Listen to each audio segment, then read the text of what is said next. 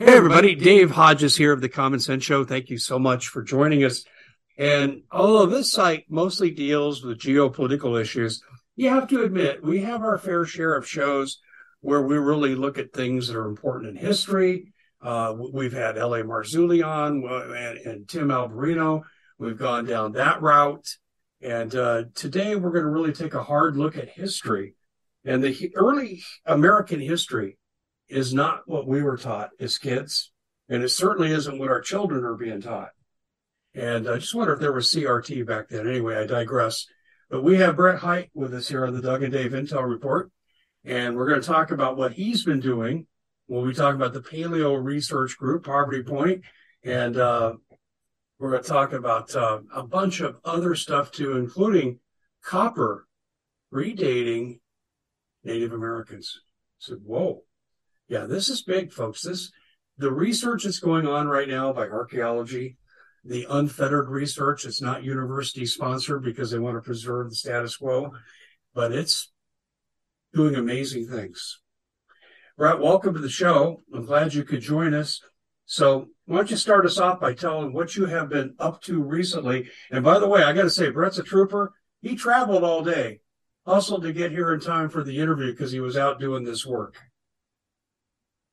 First of all, thanks for having me back on again. It's always a pleasure to be on you guys' show. And uh, recently, um, I went to went to Israel. We we discussed earlier that the picture behind me was taken in Israel, and uh, I've been doing some some work on some videos from Israel, and I've been using this as my background. This is actually the place where King Herod was buried. It's a big giant mound, which uh, is interesting since we're going to be discussing some mounds. But uh, uh, that was that was uh, I've been back about three weeks now. But today, actually, I've been out. I went to Spiro, Oklahoma, and uh, I met with a friend of mine. Um, 20 years ago, him and I started caving and exploring together, and he now lives in Fort Smith, Arkansas. And that's about, I think it's like 20 minute drive to Spiro Mounds from his house. So he met with me today and we filmed today and uh, we we we studied some things prior to going and we found out some more things when we got there today. It was my my second visit to the site. It was his first, and um, we just keep learning more and more about this site. And this site is probably one of the most significant sites of all of the archaeological sites in the United States. It really played a played a key role in uh, some of our ancient history. Yeah, it's pretty cool. Um, so, where where is the field of archaeology going? Before we get into the specifics we want to talk about, can you kind of give us a general overview of where archaeology, historical research is going, and what you think it's going to teach the American people who dare to pay attention? I think the mainstream academic archaeology has been going in the same direction ever since about 150 years. And and we run into the same kind of talk at each of these sites that we visit. Doug's been involved in some of these and they they are taught a certain thing and they stick to that and they defend that. And some people dare not step outside the box. And so i see archaeology moving into with with the with the ease of use of cameras and video equipment that we have today, we have more of the public stepping out, the the non-trained um, amateur archaeologists stepping out and exploring things for themselves and trying to put the pieces together because things just don't add up sometimes when we when we relate back to the what we were taught in school. Um, you know, you run across uh, different Native American tribes, for instance, that will tell you that, well, our people really didn't do this. There was a people that, that were here before us that, that took part in this. And then we picked up on some of these practices and kind of carried it on. So anyway, there's sometimes you just, you can't answer questions about history with what we've been taught in, in school or what's taught in the universities in some, some cases. So I think you see, like say, amateurs stepping out looking for answers for themselves. Do you know where else you see this, Brent? You also see this in astronomy. Right. Some of the biggest astronomical discoveries right now are coming from citizen astronomers who, who can get good equipment and they know how to work the computers and the software. And they've made some amazing discoveries. I mean, some of the comet discoveries and so forth, really interesting stuff. And so, is it almost like I hate to go conspiratorial and archaeological deal, but it's almost like there's a conspiracy to hide our past, hide our surroundings, and it's up to the people to uncover the real truth in these areas. Yeah, and that's been the case throughout history. Um, throughout history, governments have tried have tried to control the narrative. You know, whoever was in power is the one that wrote history uh, the way they wanted it to be. So there's always been some kind of cover up, and it takes people that uh, have a, a, mindset to want to know the truth, uh, that to go looking for it to uncover some of the things that we we thought we knew. Um, I see a lot of a lot of people nowadays scratching their heads about was this really the way it is? You know, with the more technology and the more uh, the the faster way that we're able to access knowledge. Um, some people are, are looking for the truth. You still got the majority of the population, I believe, that just lives day by day and lives for the weekend and lives for the sure. two weeks of vacation every year and not really um, considering the past or even care. Sometimes it doesn't seem like, but we still have a group of people that that's out there digging for the truth. And as long as we have that, I think uh, I think we still have something exciting to look forward to. Yeah. Do you find that your work, like like when Doug and I go into some of the more um, extreme and volatile political areas, we take a tremendous amount of heat, even when what we've done is well documented. Do you find uh, that you're finding the same kind of treatment in in your field?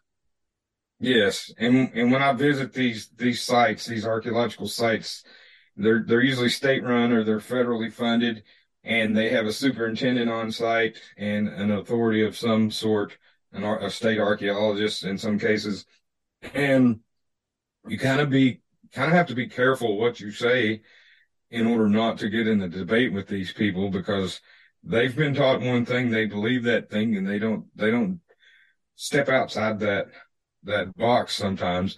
So I've learned to uh, do more listening than I do talking and pick up the useful information that I can get from these people and sometimes just be quiet about what my real objective is and when I'm there, you know, my real objective being finding out what the actual truth is. Sounds kind of like you've run into the uh, what I would call the Zahi Hawass's protector of the pyramids uh, history. You know, here, right. here's the here's the state version, and then you're going out to find out what the real story is. God bless you for doing this, man. And see, I taught history when I was first out of college. I love mm-hmm. history. I love it. And I, I, too also know how history gets perverted. And uh, this is really important. What do you think is the most important thing we'll learn at the end of the day? Before we dive into what you've been up to specifically, and we're going to have Doug read something here in a second. When you look and say, okay, where's this all going? What do you think the most significant thing for the public will be that you're going to be able to bring forth and you and your colleagues? Hmm. That's a tough question. For me, um, I go back into the biblical narrative, narrative, me being biblically, biblically based. And I'm, I'm looking for the truth spiritually. And so to me, it's tried to, uh, it's trying to awaken people spiritually and letting them know that we do have an enemy out there. The, the world is our enemy at times, and sometimes it lies to us, and and uh, we need to take note of these things and always be searching for what the truth is. Okay, I, I think that's really noble. Doug, you're involved in this too. Let me ask you the same question. Well, you know, you have you have entities like uh, the Vatican and the Spanish Inquisition, who yeah. for hundreds of years have destroyed um, historical heritage, heritage sites all around the world, especially in Peru.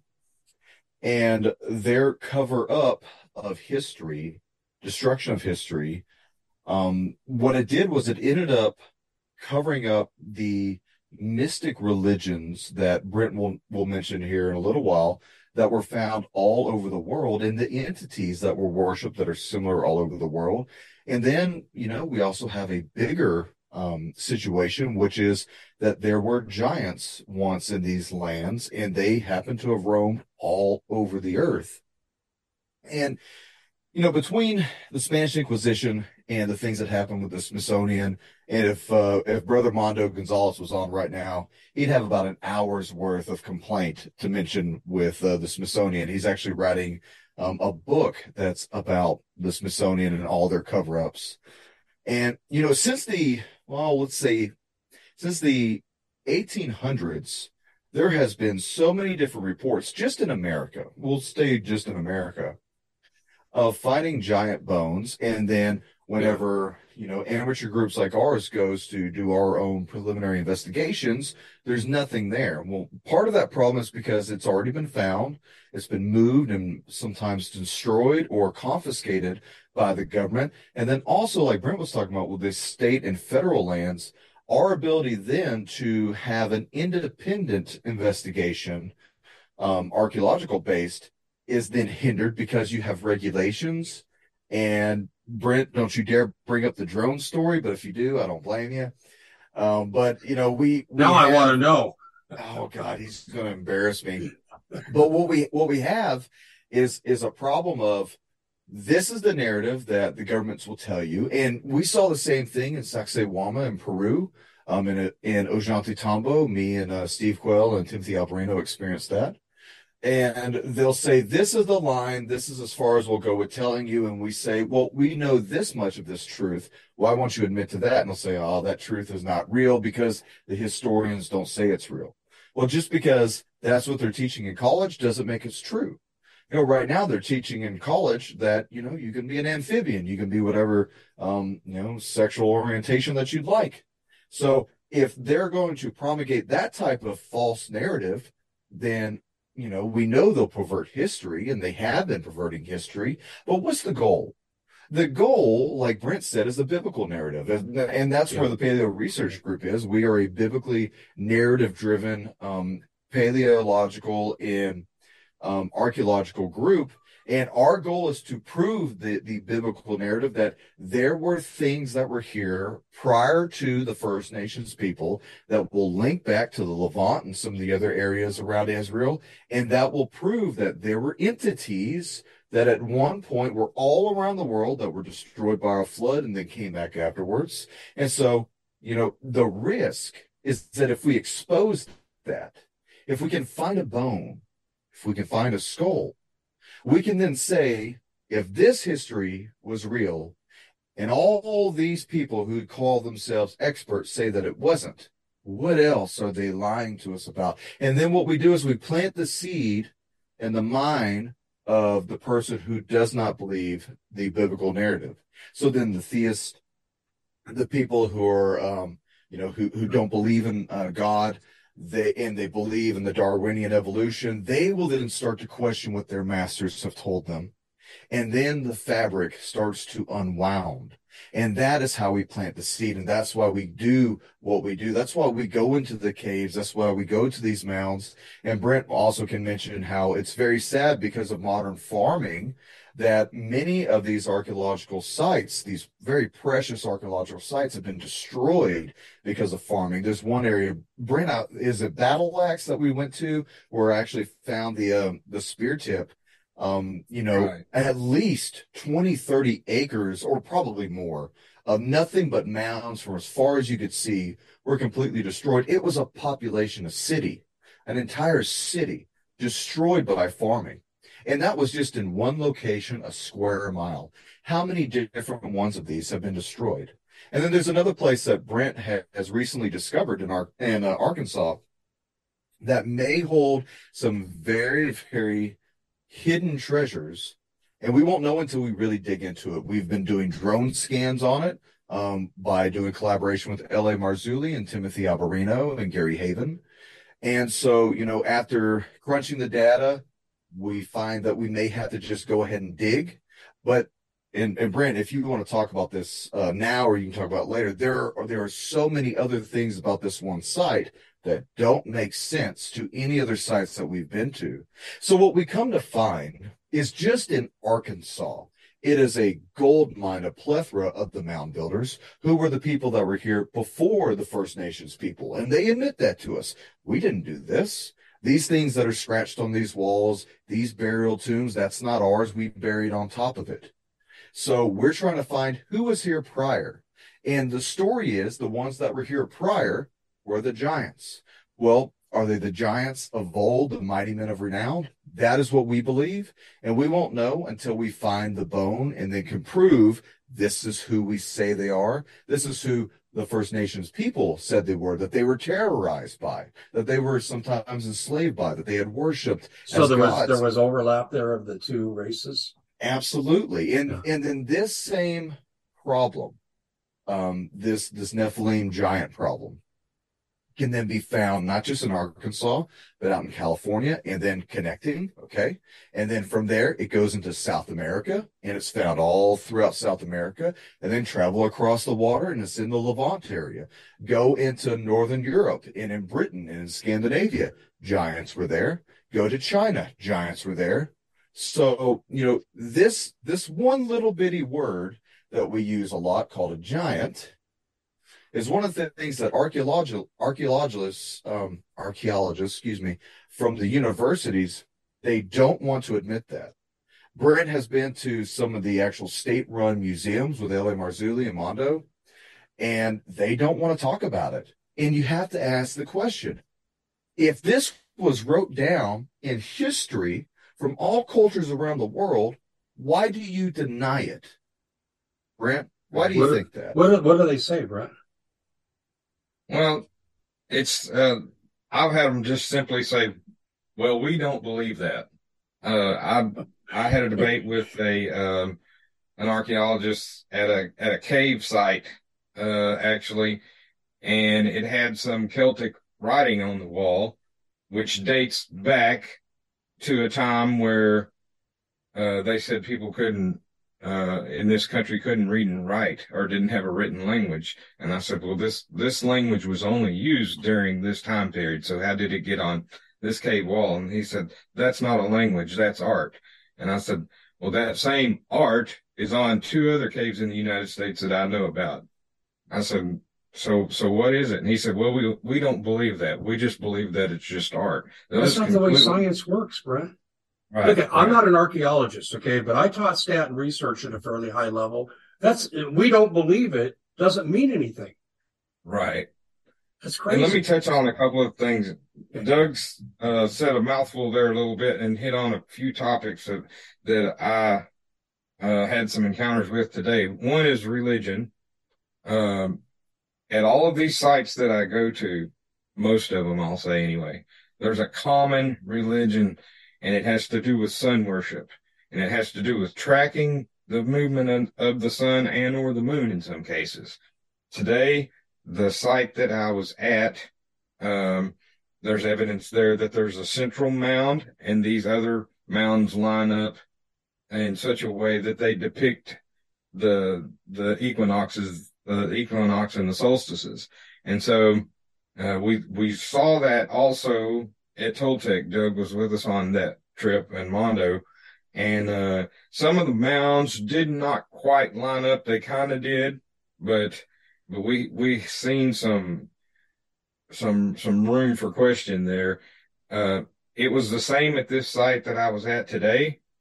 Uh, some of the mounds were off just a little bit. I don't know why.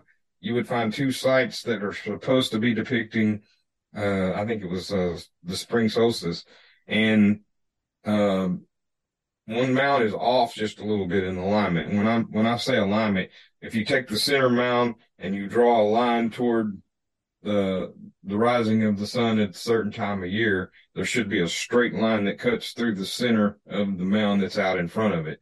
Right. Um, so anyway, you go back thousands of years and use that program they use with the pyramids to see what they pointed out. Yeah, well, that's one, and the other one is called precession uh, mm-hmm. that they use on the stars. So I, I, know, like with the pyramids, they can take some of them back 17,000 plus years back, and they all pointed to Orion. Uh, mm-hmm. I'm sure you guys know about this. Is there right. a similar approach you take with the mounds? Are they like the pyramids in that regard? Yes, but just uh, when we first get to a site, it's it's a lot more simple than that. We we basically pull out a compass and we find north, and therefore we find east, and then we determine, you know, how many degrees south of east is is the spring solstice, and and and north of east is the is the is the fall. Uh, so you solstice. do you do real time analysis, but I guess what I'm wondering, do you ever try to give get clues by markers of where they would have pointed to thousands of years ago? yes, we, years ago? We, we've done that, but the sun and the moon are pretty much a constant. Now, the where you find variations is when you start looking at stars, things that emulate the stars. But the, the sunrise and the and the like, for instance, uh, the moon takes 18.62 years to make its complete cycle. And that is actually depicted in a mound in Ohio. Now, how, who, who sat there for 18.62 years and, and, and stuck a peg in the ground? You know, I mean, this, this knowledge was handed down somehow or another to these yeah. people. Also, let me get back to the religious aspect of it. The main thing that, that most of these entity, these, these tribes or whatever you want to call them are worshiping is the sun and that you know we know that Egyptians worship the sun god Ra. Well, they're doing the same thing over here, and and at the same time, this is not something that was learned in Egypt and then brought over here, because the site that I was at today was actually flourishing at the same time that Genghis Khan was on his conquest, and so some of the same things that were happening then were happening at the same time over here in this, you know, in a different geographical location. So this is a common knowledge worldwide. And like I say, there's different variations in the way that the people pay tribute to the sun. And sometimes there's a, there's a medium that's the intermediary between the people and the sun. And that would be the chiefdom of, of a kingdom, like, uh, the, the chief or the high priest of a, of a tribe or a kingdom of people. And so special attention is given to that one person. And oftentimes we hear rumors and we find literature that documents that's, that's old, um, that a lot of times these chiefs are the giants. Not all the people are giants, but the chief usually is. Um, and, and that's, Abraham Lincoln had a quote at Niagara Falls that he made. He said, the extinct race of giants whose bones fill the mounds of North America once gazed upon Niagara as our eyes do today. He started wow. a speech like out with that. So in his time, it was common knowledge that they often found abnormally sized skeletal remains in these mounds. So, uh, Doug, why don't you read the quote? Before you go on to uh, Doug's quote, I just want to ask you this. Okay. You're kind of insinuating, and maybe I'm taking the wrong meaning here, but I almost think I heard you say that the giants were in charge of the normal sized people. Is it, that what I'm, is that's that what I'm hearing? That's, that's, you know, that's the way I see it. Uh, just like in, in biblical terms, I just visited a place called Gilgal Refaim, which is in the area of Bashan, which King Og was the king of Bashan at the time of the Israelites' conquest of Canaan. And it says in the Bible that King Og's bed was 13 and a half feet long and six feet wide. So why would you need a bed that long? If you had a 13 and a half foot long bed, is it because you're a 12 footer maybe? Or, you know, that's today amazing. Our beds are, today our beds are just a little bit longer than we are. Let me, so, let me bootstrap this one more time. And, okay. and then I promise I'll shut up because I want Doug to read this. But when you're talking about the giants and we're going back to some level of antiquity and they're in charge, could this really be the remnants of the fallen angels? Genesis 6? I think I think it could be uh, part of the same bloodline anyway. You know, when we read, when you dive deep into the the conquest of Canaan, when the Israelites go in, there's all kinds of tribes there that are considered as a whole Canaanite people, but then there's divisions among those, and they have different names that are given to them. And so, uh, just like King Og was over Bashan, but then next door to him in a small country, you had King Sihon. and he was also a giant. Uh, then when they sent the spies then to is to the land of Canaan to spy out the land, they they ran across a group of people called the Anakim, which were named after uh, Anak or Anak, some people say. His father's name was Arba. He was also a champion. They labeled, they, they said the same thing about Goliath. He was a champion. That, that means he was greater than anybody else, or he was, and Goliath and his four brothers ruled over the five cities, uh, that were in, uh, Philistia, I guess, and that was the called, they were called the five lords of the Philistines. Um, and oddly enough, David chose five stones from the brook before he went out to meet Goliath. And to me, that was symbolic. Uh, the five stones that he chose were to take out the five lords of the Philistines, which they eventually did, uh, in David's time.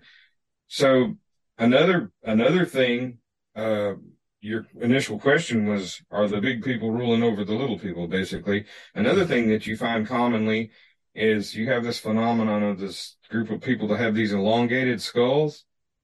And sometimes these elongated skull people are the leaders too. And I think you see that in, in the Egyptian art. A lot of times these pharaohs have headdresses on and that covers up the fact to me in some cases that their head is elongated. But then you have tribes of people that are cradle boarding, cradle boarding their babies and wrapping their heads, you know, in an infant stage in order to make their heads appear elongated.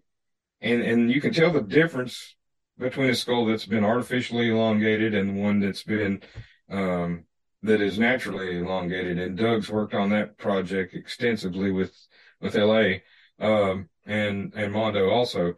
But, um, my point is there's, there's, there's some markers that indicate uh, traits that are attached to bloodlines that are people that rule the world. And I think bloodlines are still, certain bloodlines are still ruling the world to this day.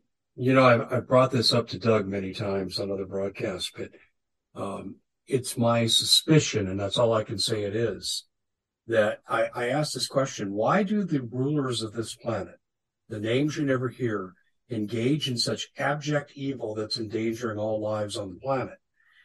And what I keep coming back to is could this be the descendants of the fallen angels and they're totally separate from humanity? They hold us in disregard. They know who they are. We don't know our history.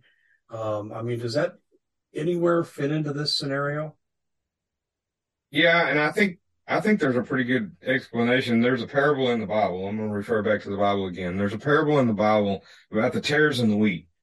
And it says that the enemy came in and sowed tares among the wheat.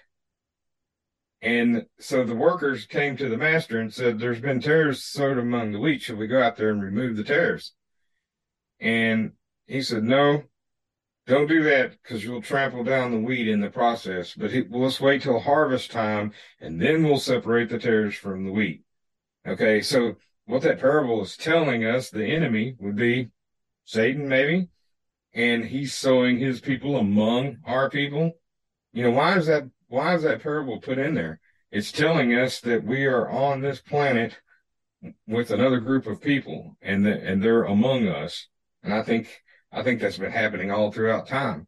Um, Doug understands why I'm smiling from ear to ear. Uh, we have had this discussion on air. Wow. That's this your, is, that's your hybrid suggestion. It, it, truly is. Doug, you're going to read a poem and, um, so it's, it's historically, um, based off of Daniel Boone. But before I get there, I want to say this about the, the First Nations people it has been presumed um, from my time in college to, you know, probably most people's time studying the culture that they are a primitive um, hunter gatherer group that they uh, they had no real skills as technology, um, astrological skills, math, uh, mathematics, science, um, that the religions were sparse, they were cannibalistic. Savage is the word that comes up quite a bit, right? And mm-hmm. it was a savage culture but so is ours. But that has nothing to do with what Brent is talking about. These people who were here um, prior to the Europeans getting here were technolo- technologically lost. There's a point in time, and we, someone is eventually going to un- uncover this. Someone is eventually going to find technology here, hidden beneath the red dirt of America. And I think the Southwest region is where it's uh, probably going to be found because that's where the craziest paranormal giant stories are all across the region from you know California going across all the way to Texas and then into um, Arkansas and Oklahoma and Louisiana all the way over to Georgia not so much north but kind of you know the southern part and eventually this will be found and it will prove that the First Nations people were very advanced for their time. Their their metallurgy, as as Brent has mentioned before with copper, um, their ability to have astrological timing. You know, like you said, 18.62 uh, years for the, the moon cycle and a peg in the ground every year. Who the hell is doing that? Who told them to do that? Right? Now, they were doing that in Central America, Mesoamerica. They were doing that in South America, and they were doing that all over the world. Well, who told them to do that? Since when was it so important? If it's a hunter a hunter gatherer group, and look, guys, I mean, you're telling me that this group who was using these tools, like this spear tip, were so unconventional when it came to technology and mathematics, but yet they took the time to watch the stars in every rotation of the sun and the moon. For all you flat earthers, that's going to make you really upset. So I think that right there, there is an immediate, like, just overlook, a complete overlook of what these people were able to to comprehend. And like, mm-hmm. like Brent said, someone taught them that. And they say it was the people before. And the people before, thus far, that we can find the most of is the mound builder culture. And what we find the most of in the mound builder culture, seven footers and higher. All right. So let's let's listen to this from uh, this little passage called Prehistoric Man. When Daniel, Daniel, Boone? Yes, yes, it okay. is. Right. When Daniel Boone and his associates first came to Kentucky, they found many evidences of a previous occupation of the country, ancient graves, curious mounds of earth, some of enormous size, and fortifications of earth and stone. They naturally assumed that these structures had been built by the Indians who then inhabited the region. But when they asked these Indians for an explanation of the origin and purpose of these mounts, tumuli, and forts, the Indians replied, Our people did not build them. They belong to a people whom our forefathers taught, or whom our forefathers fought and drove from this territory. But whence these people came and whither they have gone, we do not know. So, Brent, how many times have we heard that story from people that are First Nations people um, about a race of people that their ancestors had fought? And who was right. that race of people, Brent? Right. And that's the big question. Um, you know, let me tell you this. I kind of cut myself off from, from my trip to Spiro today. Let me tell you a couple of significant things that we found out um, that tie into what we're talking about here. First of all, let's talk about the giant aspect. Um, there was, there's a mound there called Craig's Mound, and it kind of sits off to the side of the mound complex, but it's the biggest of the mounds there. It's not the central mound, but it's the biggest of the mounds there. The reason it is because it was a burial mound and they found numerous graves and artifacts. I mean, this place is the most artifact rich site in the United States. And the artifacts that they were coming out of this were a lot of them were copper, mask, uh, face plates. Um, you know, there's a lot of copper involved in this. Now they've, they've looked at these artifacts and they have determined that some, some of these artifacts came from as far as 1400 miles away. We're not talking about just what we call the, the 50 states here, the, the, the 48 states. Uh, we're talking about stuff's coming from Canada, stuff's coming from Mexico and even farther south. And they're making a pilgrimage to this spot in Spiro, Oklahoma that's right on the Arkansas River. And this place seems to be the cultural, the, the religious center of a region that covers from Colorado all the way out to Alabama and Georgia. It, it seems as people are coming to this site. And so there's, there's, there's lots of conch shells, you know, the big seashells you find in the Gulf. And they do a lot of carving on this. There's all kinds of shells at this site, seashells. Some species come from California. Uh, they found like 300 pounds of a certain type of small shell that came from California in this one uh, mound, which there's multiple burials inside of this mound. Uh, and some people theorize that they were using these small shells as a form of currency. That's why there would be so many of them in one giant pile in the middle of this mound. And so this same burial site also had like seven or eight spears and, and, and um, a few mace or axe tools, like weapons of war. And it had, and they determined that all of these people buried this, these artifacts with, um, this, now I'm going to tell you, nine footer that was supposedly in the, in the grave there that was dug out in 1930. And they were, they were doing this in preparation, making this, this, uh, person that had perished, we'll say, uh, capable of traveling into the underworld. So he had all the things he needed to get to the place where he was going after he left here. When you say so, the underworld, do you mean hell? Is that a biblical reference well, to hell? It it could be. I was just in uh I was just in Israel as I mentioned earlier. There's a place there that's that was the temple of Pan and there's a cave there and they believe that cave is the entrance to the underworld or they call it the gates of hell and coincidentally um, that is the place where Jesus stood and he told the apostle Peter, upon this rock I will build my church and the gates of hell shall not pre- uh, prevail against it. They were standing at Caesarea Philippi, and that is where this cave is. That's where the temple of Pan was. And there was all other kinds of uh, pagan temples that were built there. And this, this small city or settlement is at the base of Mount Hermon, which is, according to the book of Enoch, the, the place where the, the uh, fallen angels descended in the days of Jared. So you start tying all this stuff together. So let's go back to Spiro. They have the same belief system in Oklahoma as they did over in Caesarea Philippi in, in Israel.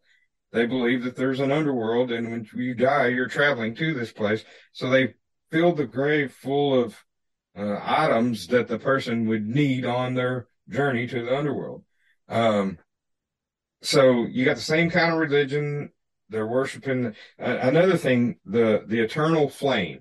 You see that in the artwork that you find on the pottery and on the shells. Uh, it's a, it's a symbol that's inside a circle that's in the center of what looks like a cross with a circle around it. Looks like a Celtic symbol, actually. But in the center of it, um, and I'm going to tie this together with something else. In the center of it, there's this eternal flame, which is representing the sun because the sun doesn't go out. It keeps burning. So at this center mound, they kept a fire burning there. They said 24 hours a day, they theorized, because of the charcoal remains and different things that they found there. So just about 15 miles away, there's five places, I believe, in Oklahoma. The first one's 15 miles away where you find, um, Viking writing, rune stones. And so this one symbol that's found here at this site looks like a Celtic cross with the eternal flame in it. So that makes me wonder, did some people come from Europe over here, pre-Native American times, like Nordic, Viking, um, Celtic, and mix and mingle with these people because you're finding artifacts at this site in Oklahoma that has both Mayan, Aztec looking stuff and also Celtic writing, Ogham, and Viking type symbology. Um, and as a matter of fact, the artwork is, is, uh, said to be the first written language that was uh, used in the United States, what is now the United States. It's not an alphabet, but it's like a a picture language. And uh, like so hieroglyphics. You, yeah, you've got you've got I think you've got several different cultures coming together, and they're bringing artifacts as gifts. They have big ceremonies at this place. There's there's one place there that the the center mound is called Brown's Mound, and and they said only men were allowed to go there. They theorized that from the remains that they found that they would drink poison and inhale or smoke certain types of types of poison to purge themselves, to make themselves throw up, basically, because they had to be completely empty when they went to this place for the ritual date. And so my friend Scott that was with me today, when I made that statement to him, he said, you know, that, that, that's, that's weird. He said, because supposedly the demonic spirits are looking for an empty vessel to be in. Well, just like before you go to possession. Surgery, whoa, whoa, Doug, we've talked about this. Yeah, demon well, possession is yeah, looking yeah. for a, a willing vessel to inhabit, and so by these people purging themselves with these poisons, they made themselves uh, open to be to be possessed. That's interesting because, like, before you go to have like a major surgery, you have to do the same thing, mm-hmm. right? That's an interesting concept. What do you make of, not to switch gears, but another place that I think is a, a mecca of conspiracies? Dave and I have gotten off three or four times about this one with the Hopi culture, um, Grand mm-hmm. Canyon, and right. all the and all the mentions of Grand Canyon and uh, Egyptian hieroglyphs and artifacts. And artifacts. Yeah. You and I and Mondo Gonzalez, our paleo research group, are, are potentially planning a visit to this place. So what do you what do you think of that? Well, I've been told that we can't visit this place, but we're going to find out, aren't we? Um, yeah, we're we're going to we'll push. And see, this was also this. I, if I'm not mistaken, the uh, what you're referring to is back, and I think it was the 1920s I think it was 1928 to be exact, that supposedly this man found some sarcophagus or sarcophagi, is that the word? Plural. Anyway, uh, in this cave and, and all kinds of Egyptian artifacts. And then it's, it's been said that the Smithsonian swooped in and shut this thing down and it didn't get talked about anymore after that. Um, so it, it's Spiro, you know, if, if you'll notice all these major mound sites that are so huge that you can't really just cover them up, they get um, classified as a protective class. as a UNESCO World Heritage Site, or you know the state parks take over and control it, and that stops any uh, regular guys like us from going out and investigating something. We can go look at it and we can listen to the story that they tell us about it, but we're not allowed to touch it. Uh, Are these like protected sites, like you see UNESCO have these sites? And what was your question? Are, uh, these sites you're referring to that you go to, are they protected by the federal government and also by UNESCO? Yes. Um, you know, the UNESCO sites are, I guess, under global protection. Yes. Um, so yeah, they are protected. And that's, that's one thing. And we have, we have credentialed people on our team. And so we can get into some places that some people can't get into as easily. And we can get permission to do some things through the state and through other agencies. Um, but some states are more lenient than others as to what you can do uh, on private property, and uh, so we we tend to focus uh, working in states where where uh, they they leave the discretion on digging up to the property owner, and so that that that allows you to do a little bit more deeper research on artifacts and things. Let me go back to what I was saying at Spiro. We were we were talking about um, the big guys being the kings or in charge and over the littler people or whatever. Yeah. Uh, and sometimes it's not just size. Sometimes it's not the elongated skulls, but sometimes it's just the intelligence level, which I think we see a lot today. Um, but there was supposedly in 1930 an foot skeleton that was taken from Craig's Mound at Spiro. And they were finding so many artifacts that they were getting money for that they took all these bones and they set them at the back of the tent that they were working out of. And they kept focusing on the artifacts because they were selling these things. There were six guys that went in there and, and formed a, a mining company is what they call it. But what they did is they looted this mound and they sold the artifacts all they got scattered all over the place and it was some of the most amazing artifacts that's ever been found in the united states and but one thing that they found there and and i've heard that there's multiple of these but at least one skeleton that they believe measured to be nine feet uh when they went back to retrieve it from the back of the tent it was gone and so we don't have any record of that and that and that we hear this story over and over and when, when you come up with these giant bones they either get swept away or swept under the rug it's there, what they don't want giant. you to know. You know, yeah, you, you know, just a weird hypothesis, but hmm. let's say the Satanist DNA is controlling the planet. This is the kind of information they don't want out. All right. And so there might be this compartmentalization where the orders on high are given and you shall not do this and it filters down to the level you're talking about. Because I could see a real reason for a cover up. I wanted to ask you about mm-hmm. world religions. You've mentioned that a couple of times, and that okay. you think that at one time there was a world religion. Is this tied anything remotely close or similar in concept to the Tower of Babel? Yes, I I think that could be that could be part of uh, maybe the beginning of this type of, of thing. Um, we know that as early as in the garden, from the biblical text that Satan tampered with God's word. So yeah. Genesis covers about 2,500 years of time. We don't know how long Adam and Eve were here before before the fall, but we know that after that is when is when uh, different cultures started believing in different things, and then the whole Tower of Babel story is it sounds like the people rose up and and were trying to form a rebellion against God, mm-hmm. and God looked down and said, "Okay, got to put a stop to this."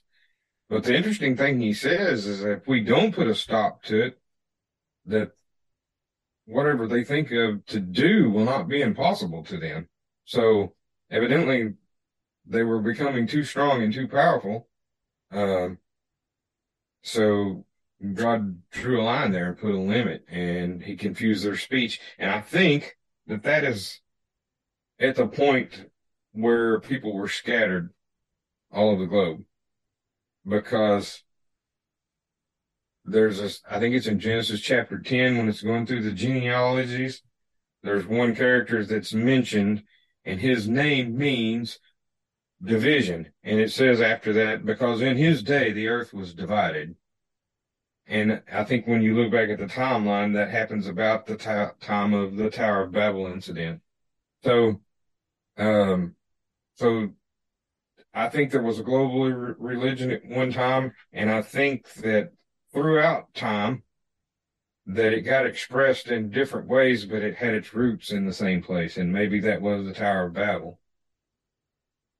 But I, I know that we find all of the United States anyway, and I just recently was in Israel and Jordan, and and you find the same types of worship taking place worldwide and and, and at the same time. So it's not like these people was over here and they got in a ship and they sailed over here and then told these people this. I mean, it's like going on simultaneously. It's not. uh We've talked before about how some of the artifacts and structures traveled when the people traveled, but it seems like this knowledge of this sun worship, which ties into Osiris, which ties into the uh, agriculture aspects of worship, the evergreen trees, the groves, the high places, all that stuff's tied together.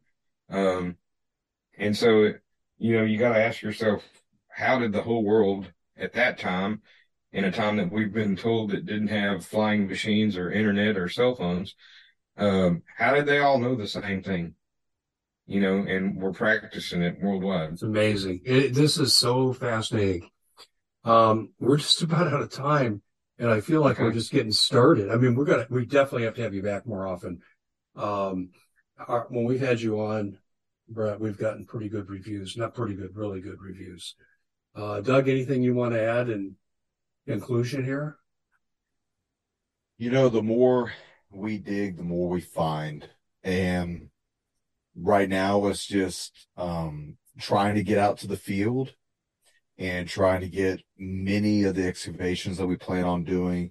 You know, Brent, there's so much to do for just one team of guys. And that's why, mm-hmm. you know, it's good for the amateur archaeologist groups to get out there and to get involved with this because, you know, we three are out there doing it and we have some help here and there, but it's a lot of ground to cover and you got to know what you're doing. You got to have a love for what you're doing. It's a lot of perseverance for what Brent does. Brent has dedicated most of his life to this knowledge and he is equally as knowledgeable or if not more knowledgeable than many of the experts that many of you follow currently.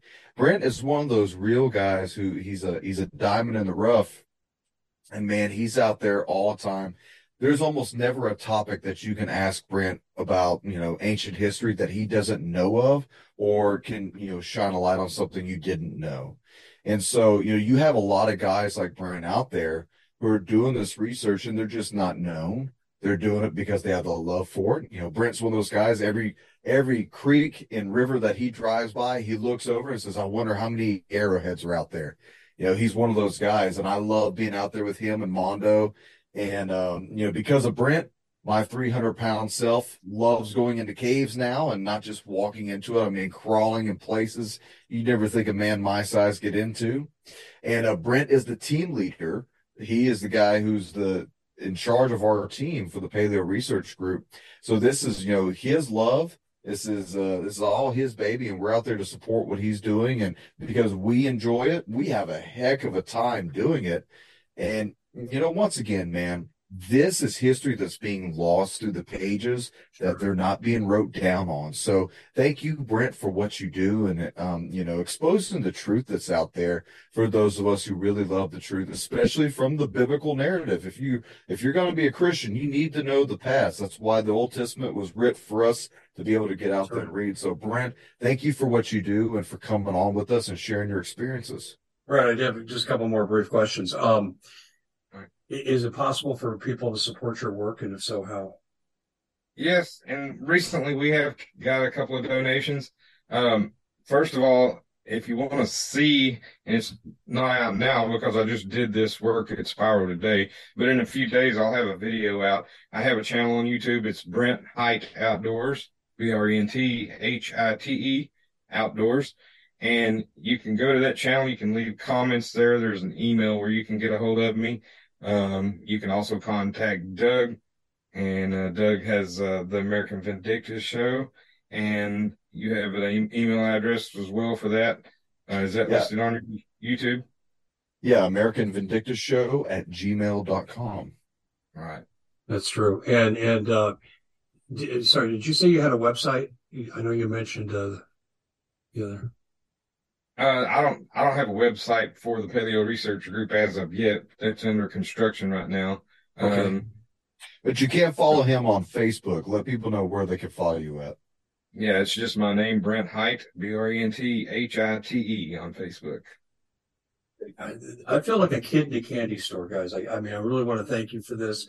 I mean, I, am helping to facilitate this interview, and I feel like I'm just observing and entertained by it. It's fascinating stuff and uh, there's no shortage.